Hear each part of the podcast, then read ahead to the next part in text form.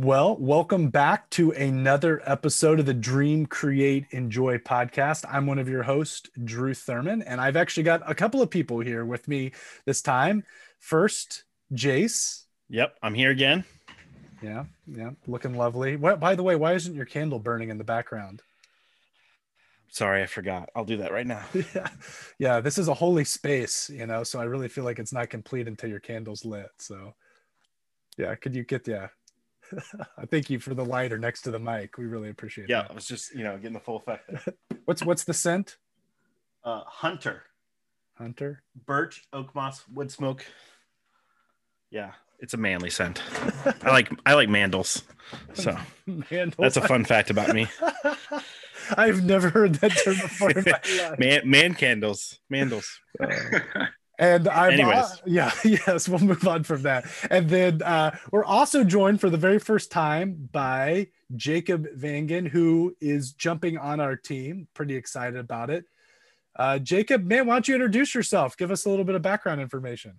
Yeah. Hey guys. So I'm Jacob, like Drew said, joining the Renaissance team, which I'm really excited about. And yeah, so I'm I'm coming up to Waltham from Providence, Rhode Island, and uh, I'll be uh, helping helping out the team. And uh, I know you guys are going to ask me some fun facts, so I don't want to give anything away. But uh, I'm married to Jordan, and uh, we have no kids yet except our chocolate lab, Jackson. Love to hike, read, all kinds of stuff. So you'll get to know me.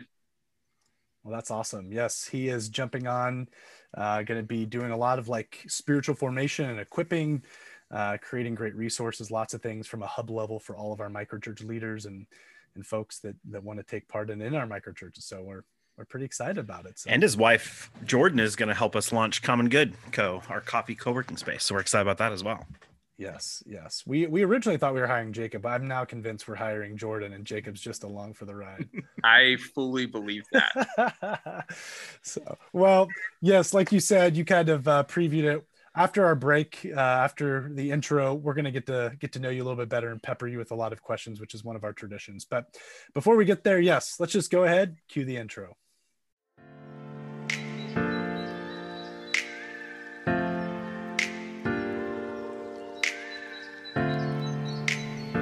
Welcome to the Dream, Create, Enjoy podcast. This podcast is an extension of Renaissance. We're a new grassroots church movement getting off the ground in the Boston metro area with a humble vision to empower everyday people, dreamers, creators, and enjoyers of life to showcase the beauty of Christ in our city. Every episode, we'll talk about themes related to that vision and what it means to be the church in our unique cultural moment. To find out more about us, head to wearerenaissance.org. In the meantime, we're glad you're tuning in. Enjoy the episode.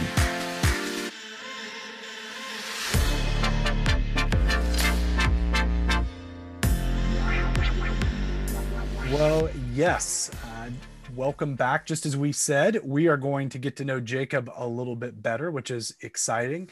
One of our traditions on the podcast is we always just throw 10 rapid fire questions at any new voice that appears on the show. So, we're going to get a chance to do this. Jace and I will take turns. Jace, do you want to kick us off or do you want me to? Uh, I'll go first. Okay. Uh, we'll start with an easy one. When you're not working, what do you like to do in your free time? How do you like to spend your time? Oh, that is an easy one. Uh, I like to read. I like to hike. Uh, I like to play disc golf, which Jace is also a disc Yeah. golf connoisseur.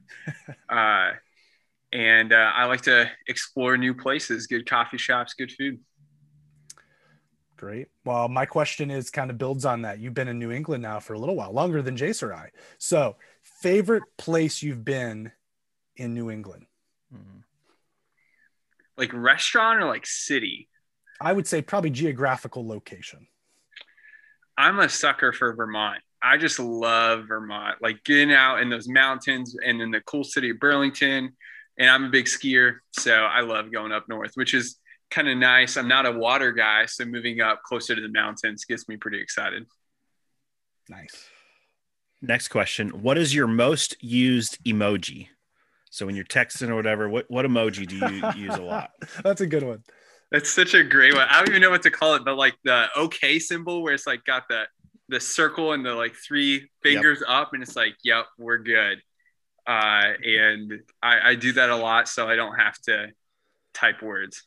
Nice. Nice. I actually make a sound effect every time I like send that like like yep, good to go. Yeah, exactly.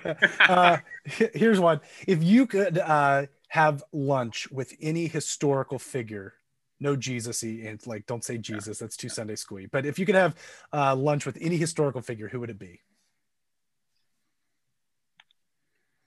I think this is so hard, man. There's so many good options. I think that I would have lunch with probably Nelson Mandela.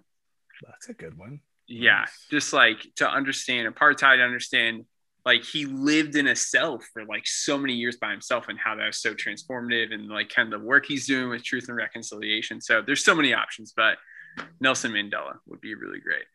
Like it. All right. If you if your life was a movie, who would you cast to play yourself? uh, so uh, a lot of people say that when I was younger, I looked exactly like Macaulay Culkin uh, from uh, yeah. Home Alone. So I think I don't know exactly what he looks like now, but I think I would have to go with with. I could see it. I can see yeah. it. Yeah, do that. Yeah, he's he's definitely gone downhill. He looks a little bit like he lived on the streets for a few years. But... Yeah, so just as a child. Yeah, yeah, yeah. Maybe yeah. if he just cleaned up a little bit. yeah, that's awesome.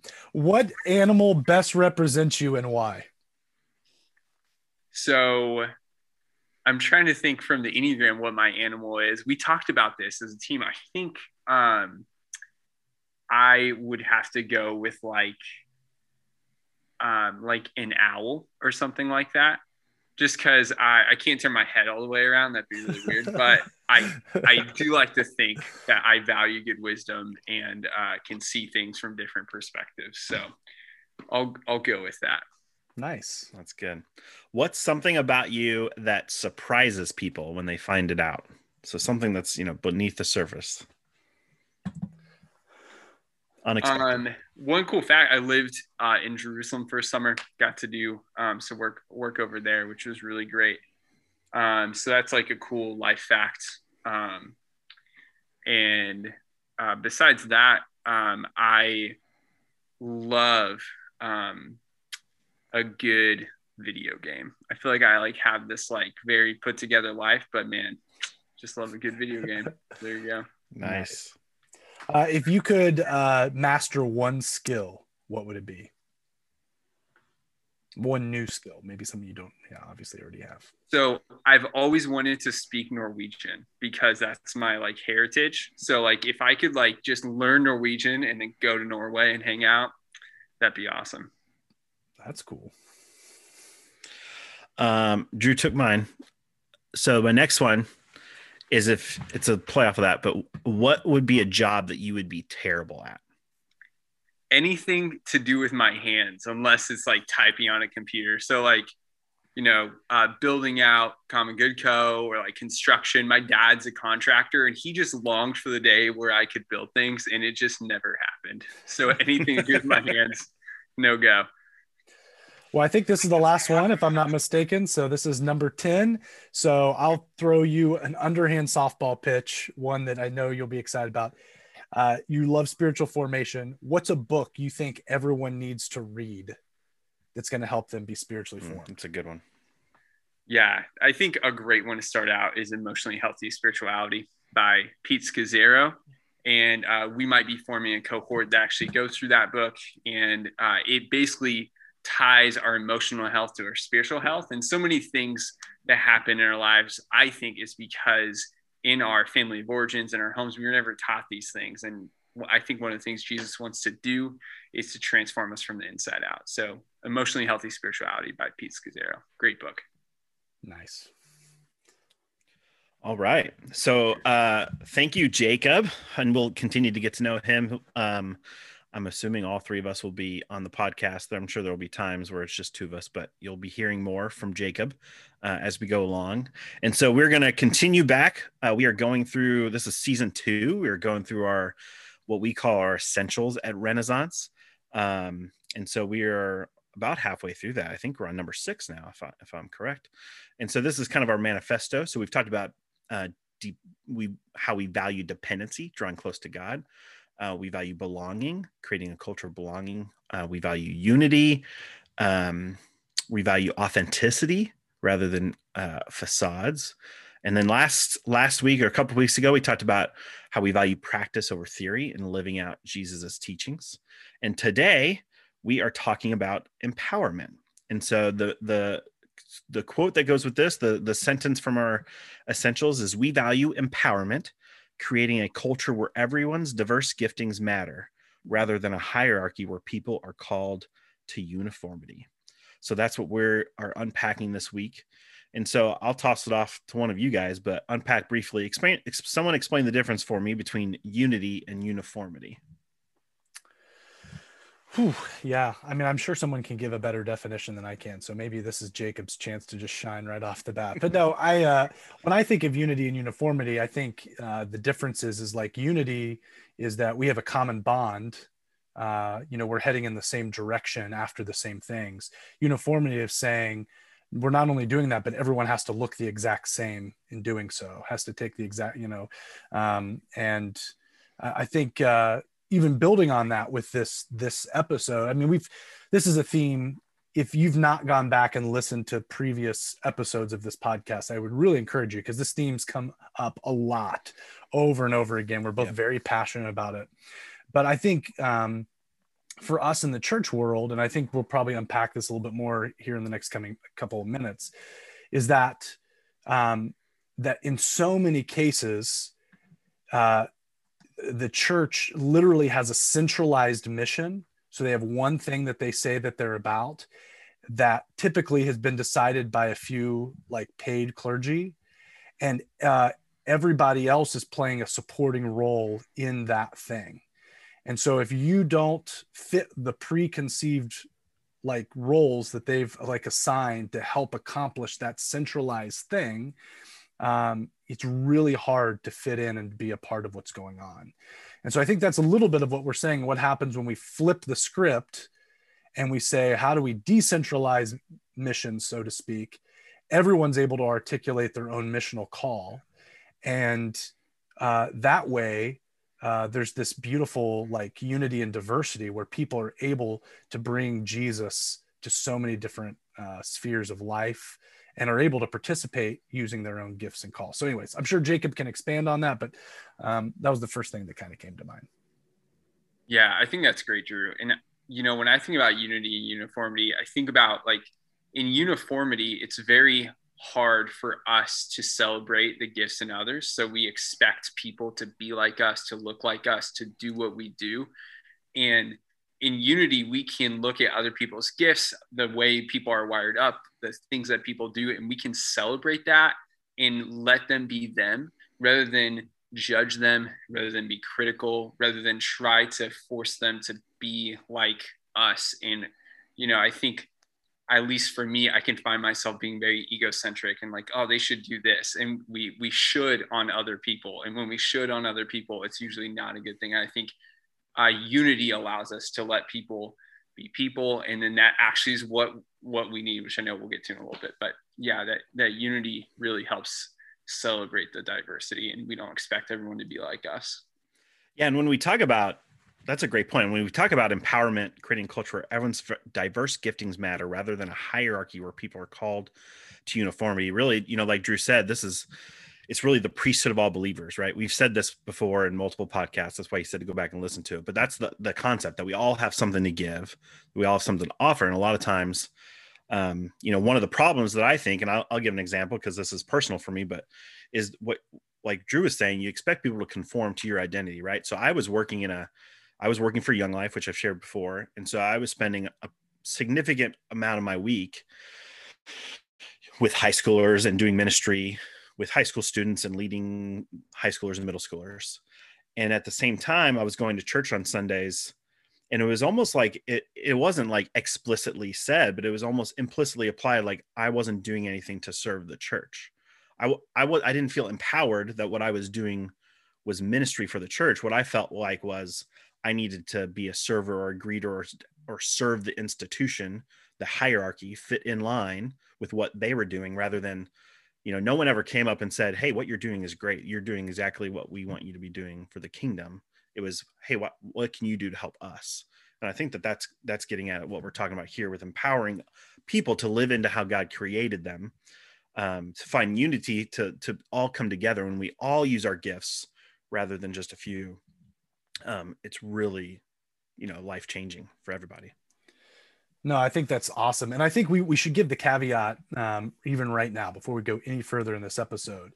We are not advocating for anarchy. We're not, you know, advocating for uh, no structure or anything like that. Uh, I love Dan White Jr. talks about this that often when we start pushing back on hierarchy, we move towards flat leadership um, or just like, you know, where everybody does whatever they want to do and no one's in, no one really has uh, any control no one really has any uh, leadership or say we're not advocating for that we we like to use the term polycentric leadership um, I think is a really great. There's many centers instead of just one, and I think that's what we're we're saying. Like the New Testament, we're going to talk about the good part of this in a minute, but the New Testament talks so often about how God is gifted and called each and every one of us, and um, he's done that beautifully because he's wanting us to join his kingdom work that he's doing the story that he's telling knowing that we each play an integral role of connecting with people and um, and caring for people in unique ways that not everybody can do. And i think sometimes uh, institutionalism has really swept the church that we've literally taken this this beautiful mosaic uh, this kaleidoscope of all these different unique gifts and talents, and we've literally limited it to a handful and said, if you don't fit into one of these roles, you kind of just need to sit and watch the rest of us. Uh, uh, or, you know, again, you can you can be the the parking lot attendant, or you can hand out a bulletin, but that's about as far as it's going to go um, because you're you're just not going to move beyond that. And I think it's part of the reason that the church is continuing to stunt its own influence. We're doing it to ourselves. We're shooting ourselves in the foot because we're actually limiting how many people actually get to partake in th- this beautiful calling that God's given us. And you bring up a good point that it, this is this is not a church specific thing. I think every single organization that has a hierarchy of some form deals with the things and the problems that we're talking about. How do you empower people to get the most out of everyone? And I think the biblical example, which we're going to talk about soon, is this idea that you were just mentioning, Drew. It's this mutual edification. It's it's you teach me, I teach you. We all have different areas in which we're teaching each other and mutually edifying each other, as opposed to just one person always being in that role that looks the certain way that has the certain gifts. It's how can we each learn from everyone else? And you know iron sharpens iron you know man sharpens man. How can that happen? That we can empower everyone to share their gifts you know not only utilize theirs but share and help others grow in theirs you know specific giftings as well. Yeah and i think that's really important because when you elevate certain gifts above another you elevate people above each other and that becomes a problem. So like the gift of communication those people can literally become elevated above other people just because they're good in that gift. Whereas we see in scripture the gift of serving other people or the gift of being able to encourage other people or hospitality, those things are just as important as the gift of being able to structure things or lead things or communicate things. And I'm not saying those things aren't good. I'm just saying that they're important and just as important as those. And then what happens is you elevate people become elevated because of the certain gifts they have and not the holistic view, not the character. And that becomes very problematic. And so the church thrives at its best when everybody's gifting matters and that we're able to see that it's not about the hierarchy, not about one person on stage, or not because you went to a certain school. And I mean, that's how society functions is that they are uh, a series of little circles and each little circle runs in its own uh, sphere, such as people have this interest or this gifting. What the church can do is pull out of those little circles and really be encompassing of everybody with all their gifts. And I think that's really beautiful. Yeah, no, I think that's yeah, so good. And I think even, you know, Jace, what you were just hinting at, yeah, I think this is it is it is a cultural problem. And I hear people say, like, I think I hear church leaders sometimes give pushback on this. They're scared the idea of like what happens when we empower and we lose a little bit of control and let people color outside the lines. And that we can talk a little bit about that in, in the next segment. But um, I actually think the cultural shift that's taking place right now. I think I've mentioned in a previous podcast, great book. Everyone should read New Power by Timms and Heimans that talk about this, that we're seeing this flattening out of structures all across, um, you know, and we're seeing more decentralization. And it is scary in some regards, but I actually think it's a great thing for the church because we're actually going to be able to reclaim an identity that we really have been living in from the very beginning that we are and i love that you know kind of a, a diverse family of giftings uh, of different uh, of different things that we're talented at uh, that we are edifying each other and are used for missional purposes that we're able to actually seek the good of where we live and bring justice and mercy and love in unique ways through the, the gifts we that's actually a great thing for us that we're actually seeing uh, decentralization take place. And so rather than be scared it's rather us uh, just reclaiming our ancient identity again and saying hey welcome to something that we brought to the world. Um, yeah so so that's the that's the problem. That's the what we're going to be talking about in our next section. So we, we we've set it up we've broken down uh, of why we feel like we should be creating um, a culture where everyone's diverse giftings matter. And so in the next section we're going to talk about uh, what that looks like and how we can do that effectively uh, with the church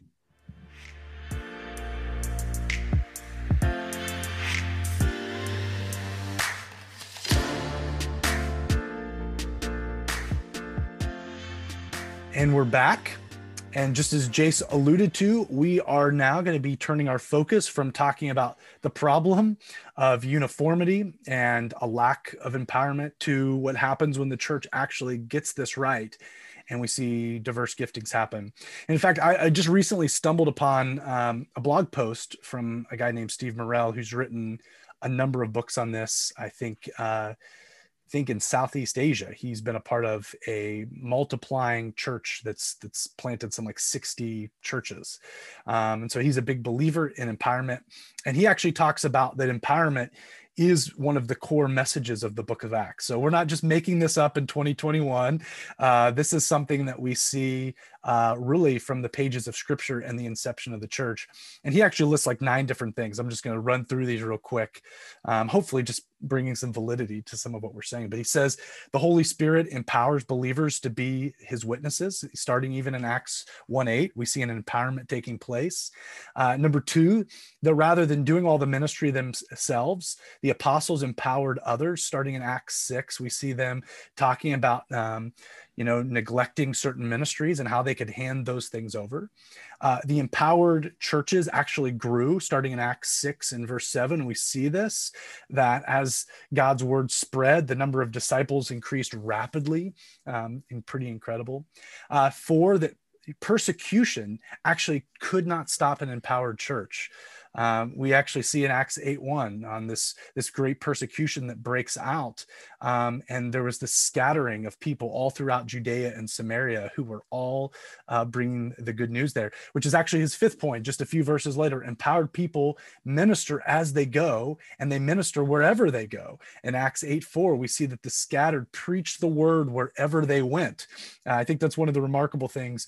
Most, we, we, Acts focuses a lot on the Apostle Paul, but really we see most of the gospel spreading through unnamed people, uh, through uh, people living in utter obscurity uh, just being faithful wherever God sent them. Six, empowered people become leaders of people. Uh, we see actually Philip starting in Acts 8 5, uh, going and, and uh, being a part of, uh, of seeing good news happen.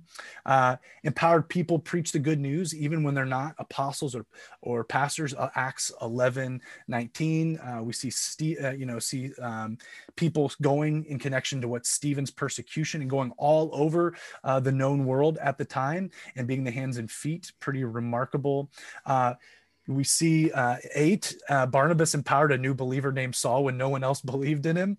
Uh, acts 11 and verse 25 barnabas actually takes uh, saul then who becomes paul and helps him uh, really you know brings validity to his ministry and said, I don't care what anyone thinks about his past, this dude deserves a chance to do ministry too. Um, and then uh, lastly, that uh, in you know that an empowered culture will always have people who are ministering and preaching who really don't understand uh, fully theology. Uh, I actually tweeted about this recently. Acts 18, verse 24, we see Apollos actually proclaiming uh, about the Lord before he even had a full understanding of Jesus, and actually has to be uh, has to actually get enlightened.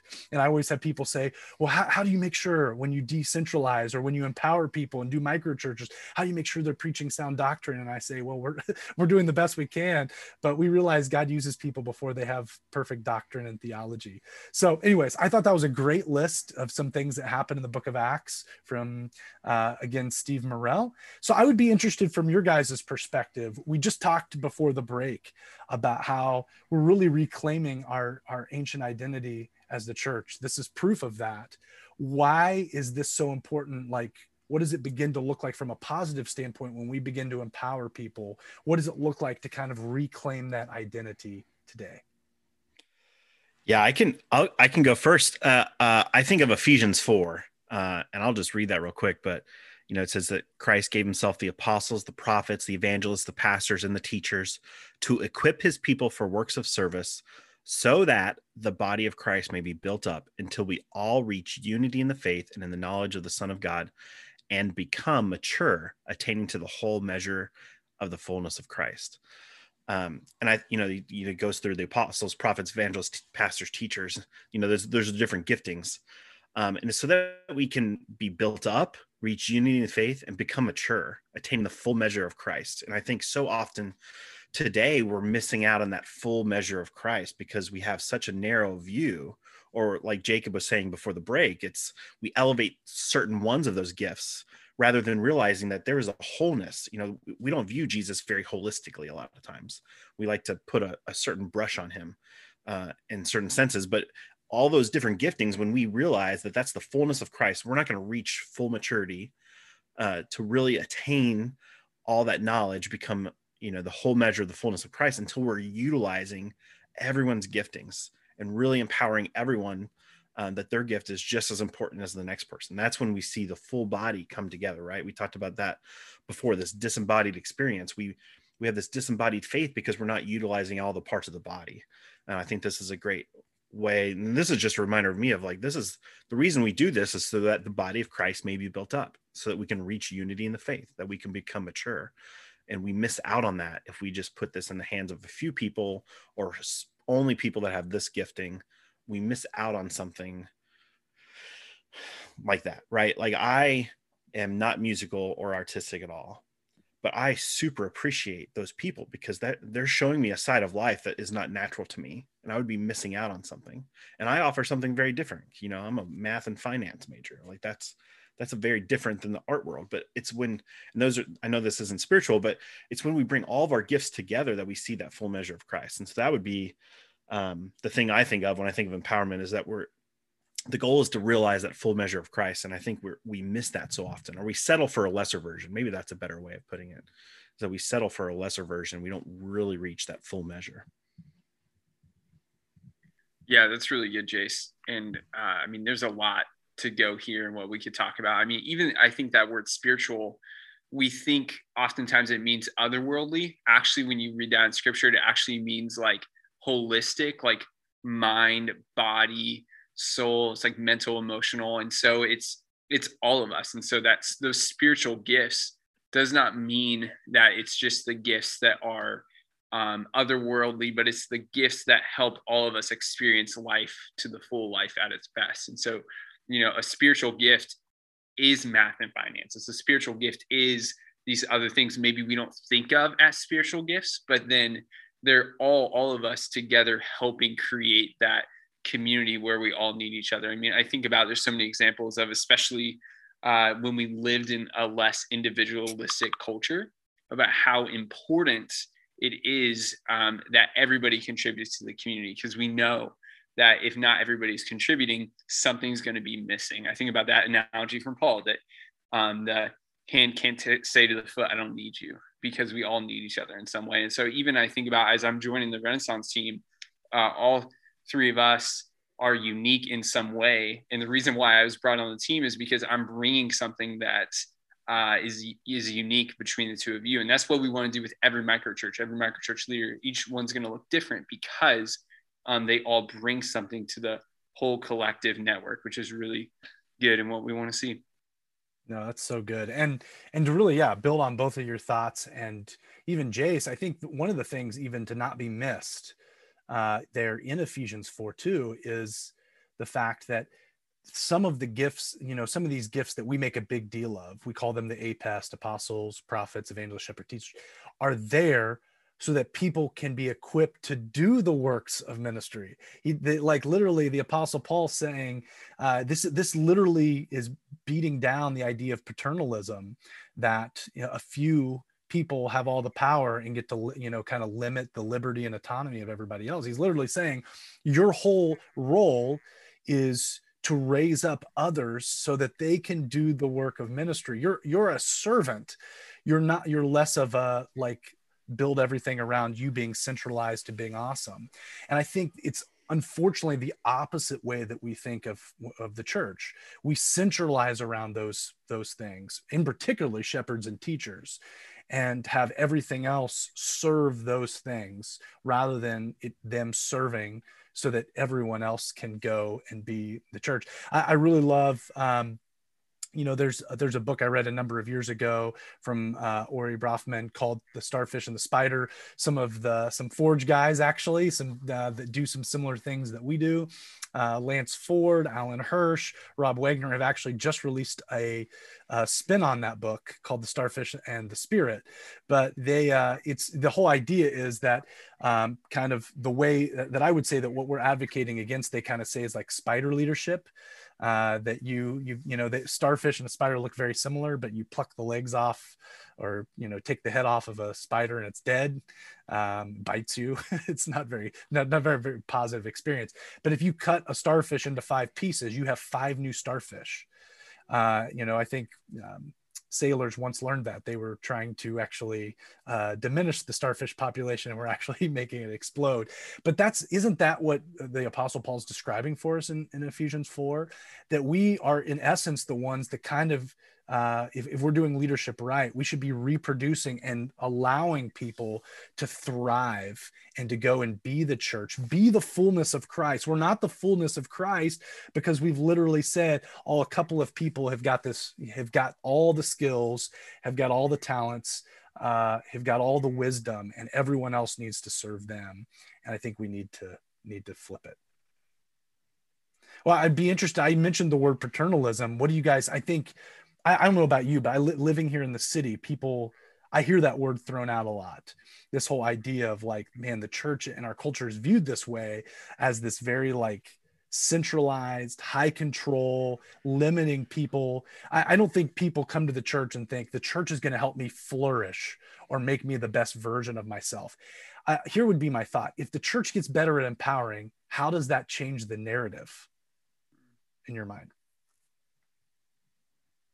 Yeah, I think that it changes the narrative because it becomes about um, the people and it really becomes about a community of self-giving love which is the whole point of the church right? We want to give away love. We want people to experience life.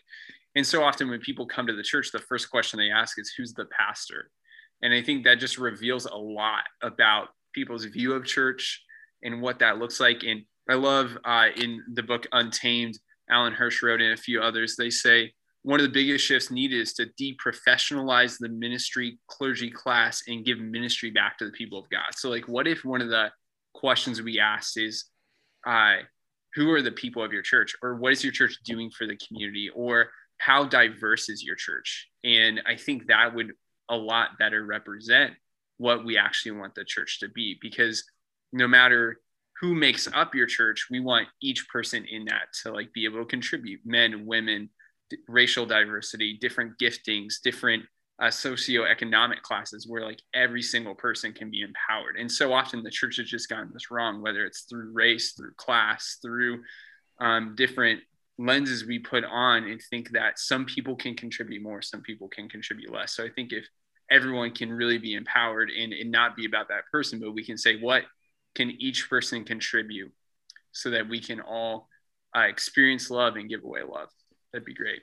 You mean we're not going to call you Pastor Jacob? I was gonna. We were actually already already ordered your pin that you were going to wear around every day. So. Well, that's one of the things I love. Is like, I'm not going to be called. So I was a youth pastor. I'm not going to be called pastor. We're not called pastors. I'm a pastor because I'm going to be a micro church leader. I'm not going to be a pastor because I work for Renaissance. Because every micro church leader will be, in, in essence, a pastor, which is exactly what we want. Right. I I have two thoughts. One is, you know, it's it's really, you know, everything that we were talking about is really the example of Jesus, right? What Jesus, this was one of his greatest things, right? We there's leadership books about how he's a servant leader and he's empowering others and giving elevating others, right? He's he's saying go do it. He's you know, I believe in you. He sends them out to go do things when they don't think they can do it themselves. And I think that that's the that's so different than a lot of times where you, you know like like jacob was saying you come into a church and there's the who's the pastor and there's this you know there's just we're just looking around for someone else to do it. And that's the other thought that i have is just when i think about empowerment i think about ownership you know and it's it's this idea of no this is my part to play. It's that i'm taking ownership of this. And i think when there's someone else that'll do it it's too easy to just say oh that's that's the pastor's job and i don't have to do anything. Where it's almost as if you remove that person and we say hey you know like we talked about this polycentric or distributive leadership it's almost like saying well if i don't do my part the church is suffering right? There's it's not going to be as whole. And that's i think that that's when i think about when we what it could look like is that's what it could look like. It's it's everyone feeling ownership over our church community because if I don't fulfill my role, then the church community is less than it is because we're not relying on one person to do everything. It, it really is. I know that so and so is going to bring the laughs and so and so is going to bring the like loving and nurturing and so and so is going to mm-hmm. you know bring the wisdom and the teaching and, and if one of those parts isn't there i'm missing out on something and i think i think it's this ownership that we have uh, that we have to combat in today's society is we just want someone else to do it for us and right now that's the pastor or the person on stage and it's too easy to just default to that instead of really tapping in uh, being empowered and feeling ownership over the ministry Man, that's so good. And right as you were saying that too, I, I was thinking one of my favorite writers is a guy by the name of Wendell Berry. And some of the stuff he talks, uh, he's been very combative against the commercialization um, and the industrialization of farming. Uh, and he actually, one of the arguments he makes is that part of us is literally being taken away because we're not actually getting our hands in the dirt. We're no longer connected to uh, the earth in a very real way and it's it's stripping a part of what we were designed for god created us for and i think it's the kind of the same thing when we take people away from being used by god that ephesians 2 9 and 10 that god has has not only saved us from something but for something and that he has he's inviting us into the story. He has had good works planned for us long ago. We lose a part of who we are. Uh, we lose part of this beautiful existence that God has created us for. And so, again, if, if we're wanting this to be, I think sometimes in our churches, we've almost industrialized the church. And it's like, how can we pump out uh, being like soul winning factories rather than saying, you know what? Like, if we, if the uh, ends doesn't necessarily justify the means. And maybe in doing so, we're actually stunting people uh, from the ability to do all these beautiful things and this ability to experience mutuality, like you're saying, where we have all these wonderful things where everyone gets to participate and not a few. Well, we're running out of time. I'd be interested, practically speaking, you guys have any stories of this working? Like, what do we think about this in our micro churches?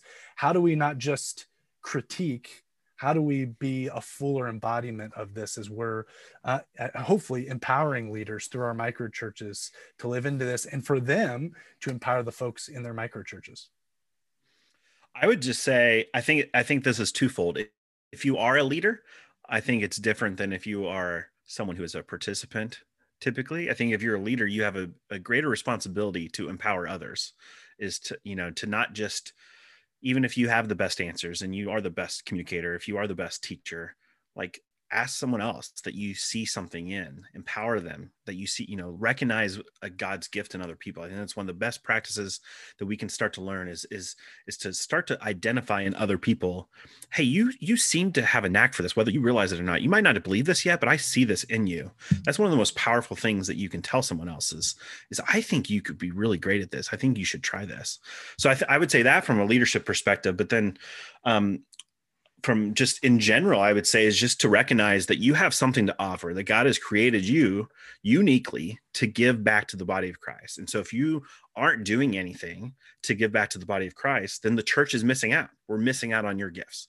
Um, and so practically speaking, what, what does this look like for us in our micro church? I think is a really cool way of what we've done this idea of distributive leadership is that we don't have there is no leader of our microchurch. Technically that would be me. I'm really a facilitator. I don't lead anything usually.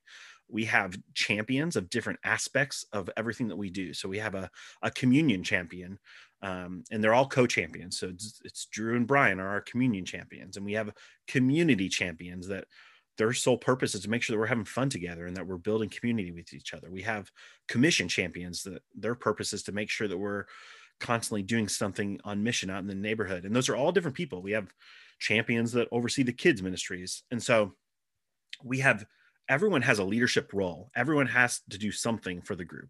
Everyone has a role to play. It's not so it's not like this flat leadership where it's like, hey, what do we want to do on this? And then everyone, you know, no one wants to say anything. It's like you have a specific role. We've designated that because we identified giftings in you. We, we see that this is something that you're passionate about. Let's lean into that and let you use that to the benefit of all of us and let's learn from each other. And I think that's that's just been a beautiful way, I think, because then it's not just one person that's always that we're hearing from. We're, other everyone gets a chance to lead the group in some form or fashion. And I think that's that's just been a super cool for me to to be a part of. Yeah, that's really good, Jace. And you know, as I I've been kind of functioning in a micro church, so to speak, before I've gone to Renaissance. And one of the things I've appreciated, kind of like what I said before, is that um, we don't expect each other to be like each other, and that we can just celebrate. So I think this is a great opportunity to share stories because when you share stories, that really highlights other people's gifting. Because sometimes, uh, as we live into our gifting and can be empowered, uh, some people will will never talk about themselves uh, and won't share those because uh, for very valid reasons. But to get to share those as a community about others, and as you share stories of empowerment, it inspires other people to take action to do um, different activities. And some of the times I've been inspired the most uh, isn't reading scripture. It's not listening to a sermon. It's like one on one hearing someone share their story, or in a micro church, like getting to hear like we took these resources and we did this action or hate like my neighbor was really struggling and i stood outside in the cold for 30 minutes and listened to them. And sometimes those kind of things when we use our gifts and get to share those that can be really really powerful. So share stories of empowerment that's so awesome. Well, and as you were saying that, I was laughing because this is something Jace is really passionate about. You're talking about sharing stories. You know, I'm, I'm speaking on his behalf, but uh, has been fighting for in Renaissance's DNA that, you know, something that he experienced when he was in young life that every club, they had somebody else giving a talk. And a lot of those weren't great.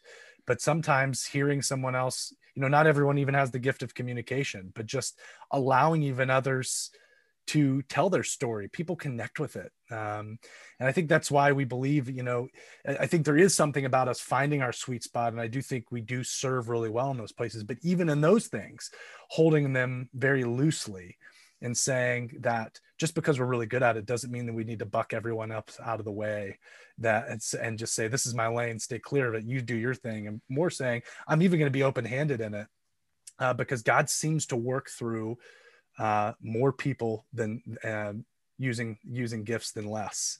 And so you know one of the things we kid around about you know i used to preach a lot uh, i've stood on a lot of stages is decentering me. You know we talk about that. I think we really could say that of all three of us. We're trying to decenter the clergy uh, so that we're just one one voice. Uh, on our celebrations, uh, we have almost a different person speaking every month at those. And so uh, that's really, we, we believe that from the top down. We want that everywhere, uh, or the bottom up, maybe even better said. So we want at every capacity uh, there just to be more people feeling uh, included uh, rather than than a few. So I think because I think that's even probably something to point out because I think we again think we can get kind of territorial about like this is what I'm really good at and I'm just going to do this and I don't if someone else isn't as an excellent at it as I am then they need to get out of the way. Like no, like it's good for you to use your gifts but more than anything, I think God just wants more people to play. And right. I think when more people get to use gifts, that God, God's kingdom wins. Well, and and it's using your gift to help others become better at whatever you're gifted in. You know, what we were doing another cohort and you know, I've got to get one sports example in here, metaphor in for you, but um, because that's my background. But I really just love this analogy is that we were talking and they were talking about the analogy of of you know, basketball team right? You have someone that's really good at a three point shooter. You've got someone that's really good at dribbling. You've got the tall guy that's really good at rebounding. Everyone has a specific thing that they're really good at, but that doesn't mean they don't have to do the other things. Like the tall guy still has to be able to dribble, right? The small guy that's shooting still has to know how to pass and catch you know rebounds every once in a while and so it's not that you don't do everything it's that maybe that you're there's one thing that you're particularly gifted in and maybe you can help the other people on your team become better in that area and that as a team we can get better at, at everything that we're trying to do so that we can be the best team possible. Sorry for those of you that don't like sports analogies but um but i just found that really helpful because like drew was saying it's not it's not like oh you're the you're the shooter you're the only one that's going to shoot i'm the passer. You know that that would just be silly for a basketball team. And the same thing is true. It's it's not you know we're not living in silos. This is we're living in community with each other. And and how do we not only utilize our gifts to benefit but then how do we equip others in the thing that we're gifted in to help them get better at those things too? Um, and and then i'll throw in a shameless plug. If you don't know what your gifting is or your calling and you are interested in finding out more we just finished a cohort actually of taking people through uh, an experience called the calling lab that we've adapted from uh, tampa underground. And we would love to you know it's a four week deal. It's not super long but it, it does ask a lot of you and it'll help you kind of discern maybe where the Lord has gifted you and called you and, and maybe where you are best suited to serve him. So if you're interested in that and you want to know more about that, reach out to us. We'd be happy. We'll be starting more cohorts here soon. So please let us know. Yeah, that's a great plug. That's part of what we call the Dream, Create, Enjoy experience. And yeah, part of that is literally uh, you kind of learning uh, a little bit more about who you are and about what you know piece you can play uh, in God's kingdom. Well, I think we're kind of coming to the end uh, of our time, um, but I, I, think yeah, I think we'll just kind of leave it there. And I think what I hope you hear from us more than anything else is we're not sitting and thumbing our nose and saying everyone else has it wrong. I think what we really just want is we deeply all value everyone, and we really so want real movement to happen not just from a seminary level, not from those that can articulate theology the best, but we really want God's kingdom to be unleashed. And what we're attempting to do, uh, we're kind of an experimental community in some ways at Renaissance. What we're really trying to do is to embody this as imperfectly as we do it. Uh, and micro churches are messy. Attempting to do ministry this way uh, is is inconvenient and inefficient at times. We color outside the lines all the time, but we deeply desire to see true movement happen because we feel like uh, when mission gets unleashed, we're all better. One of the things we're recently talking about is we want 100% of people connected to Renaissance to be able to articulate their missional call. And I think that's a great win when it's not just people. I've seen a lot of the series like I heart my church, and it's like, well, I'm, I'm glad you heart your church, but I want you to heart God's kingdom more. And I really want you to, to feel like you have a role that you're not just sitting in a, in a comfortable seat drinking a coffee from the cafe and watching it but that you have an integral part that you're playing in seeing god use you to build that kingdom and so it's what we're attempting to do I actually think the two guys that are on this call with me are much better embodiments of this than me. And uh, yes, you can actually hit them up, jace at wearerenaissance.org. Jacob has an email now, jacob at wearerenaissance.org, and uh, actually hit them up. Uh, but yes, look at our cohorts, think about jumping in a calling lab. And until next time, we just want to continue to dream, create, enjoy together.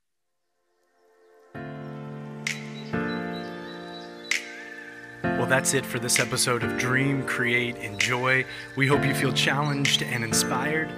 While we welcome any listeners, this podcast is really for those in the Boston metro area. If that's you and you want to know more about us or want to connect to what's going on, check us out at wearerenaissance.org.